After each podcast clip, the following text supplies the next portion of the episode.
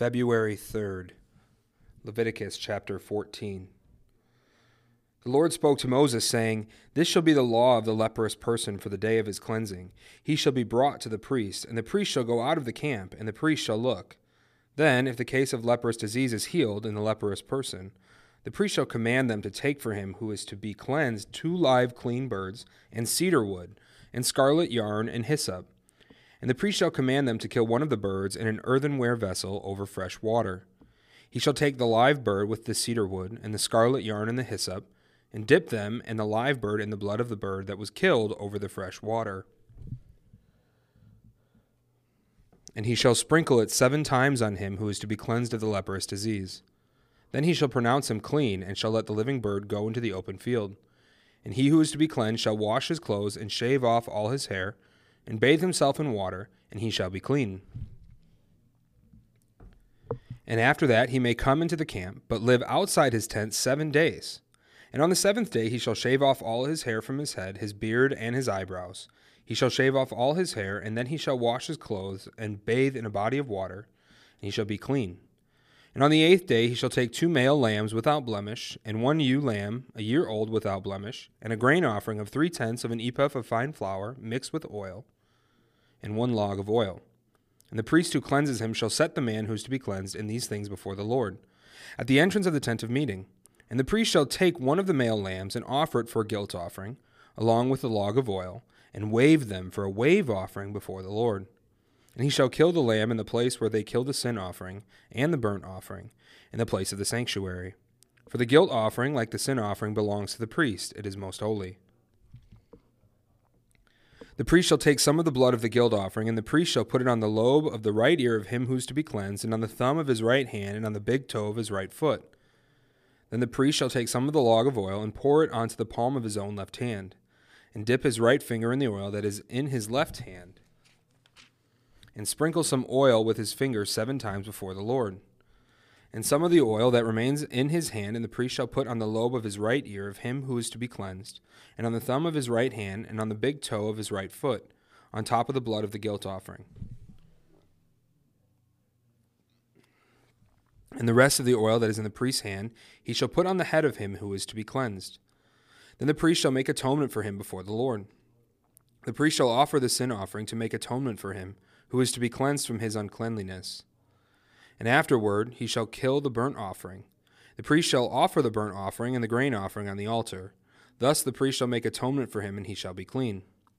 But if he is poor and cannot afford much, then he shall take one male lamb of a guilt offering to be waved, to make atonement for him, and a tenth of an ephah of fine flour, mixed with oil for a grain offering, and a log of oil. Also two turtle doves or two pigeons, whichever he can afford. The one shall be a sin offering, and the other a burnt offering. On the eighth day he shall bring them for his cleansing to the priest, to the entrance of the tent of meeting before the Lord. The priest shall take the lamb of the guilt offering and the log of oil, and the priest shall wave them for a wave offering before the Lord. And he shall kill the lamb of the guilt offering. And the priest shall take some of the blood of the guilt offering, and put it on the lobe of the right ear of him who is to be cleansed, and on the thumb of his right hand, on the big toe of his right foot. And the priest shall pour some of the oil into the palm of his own left hand and shall sprinkle with his right finger some of the oil that is in his left hand seven times before the Lord. And the priest shall put some of the oil that is in his hand on the lobe of the right ear of him who is to be cleansed, and on the thumb of his right hand, and on the big toe of his right foot, in the place where the blood of the guilt offering was put. And the rest of the oil that is in the priest's hand shall be put on the head of him who is to be cleansed, to make atonement for him before the Lord. And he shall offer of the turtle doves or pigeons, whichever he can afford, one for a sin offering and the other for a burnt offering, along with a grain offering. And the priest shall make atonement before the Lord for him who is being cleansed. This is the law for him in whom is a case of leprous disease, who cannot afford the offerings for his cleansing. The Lord spoke to Moses and Aaron, saying, When you come into the land of Canaan, which I give you for a possession, and I put a case of leprous disease in a house in the land of your possession, then he who owns the house shall come and tell the priest, There seems to me to be some case of disease in my house. Then the priest shall command that the empty the house before the priest goes to examine the disease, lest all that is in the house be declared unclean. And afterward the priest shall go in to see the house. He shall examine the disease, and if the disease is in the walls of the house with greenish or red spots, and it appears to be deeper than the surface, and the priest shall go out of the house to the door of the house, and shut up the house for seven days. The priest shall come again on the seventh day and look. If the disease has spread in the walls of the house, the priest shall command that they take out the stones in which is the disease, and throw them into an unclean place outside the city. He shall have the inside of the house scraped all around, and the plaster that they scrape off they shall pour out in an unclean place outside the city. Then they shall take the other stones and put them in the place of those stones, and he shall take other plaster and plaster the house. If the disease breaks out again in the house after he has taken out the stones and scraped the house and plastered it, the priest shall go in and look. If the disease has spread in the house, it is a persistent leprous disease in the house, it is unclean. And he shall break down the house, its stones and timber, and all the plaster of the house, and he shall carry them out of the city to an unclean place. Moreover, whoever enters the house while it is shut up shall be unclean until evening. And whoever sleeps in the house shall wash his clothes, and whoever eats in the house shall wash his clothes. But if the priest comes and looks, and if the disease has not spread in the house after the house was plastered, the priest shall pronounce the house clean, for the disease is healed. And for the cleansing of the house he shall take two small birds with cedar wood and scarlet yarn and hyssop, and shall kill one of the birds in an earthenware vessel over fresh water.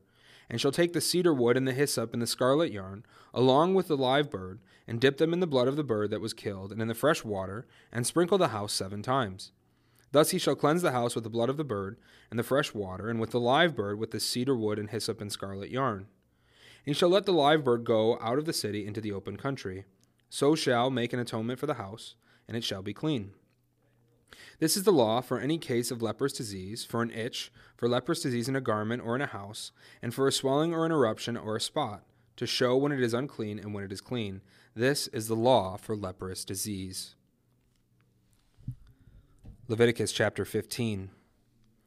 The Lord spoke to Moses and Aaron, saying, Speak to the people of Israel and say to them, When any man has a discharge from his body, his discharge is unclean. This is the law of his uncleanliness for a discharge. Whether his body runs with his discharge or his body is blocked up by his discharge, it is his uncleanliness. Every bud on which the one with a discharge lies shall be unclean, and everything on which he sits shall be unclean. And any one who touches his bed shall wash his clothes and bathe himself in water and be unclean until evening. And whoever sits on anything on which the one with a discharge has sat shall wash his clothes and bathe himself in water and be unclean until evening. And whoever touches the body of the one with the discharge shall wash his clothes and bathe himself in water and be unclean until evening. And if the one with the discharge spits on someone who is clean, then he shall wash his clothes and bathe himself in water and be unclean until evening.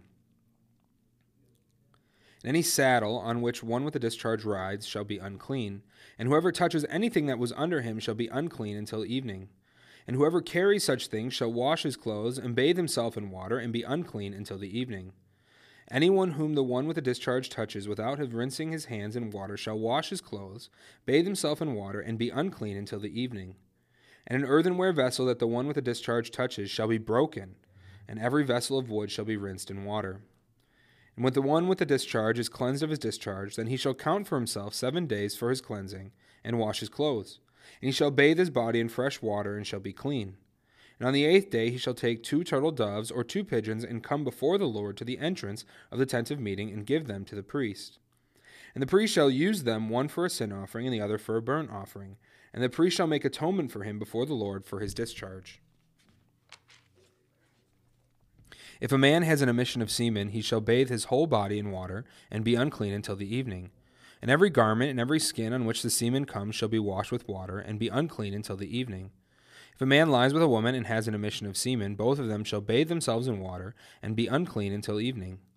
When a woman has a discharge, and the discharge in her body is blood, she shall be in her menstrual impurity for seven days, and whoever touches her shall be unclean until the evening.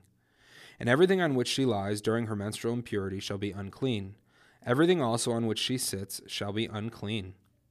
And whoever touches her bed shall wash his clothes and bathe himself in water and be unclean until the evening. And whoever touches anything on which she sits shall wash his clothes, and bathe himself in water, and be unclean until evening.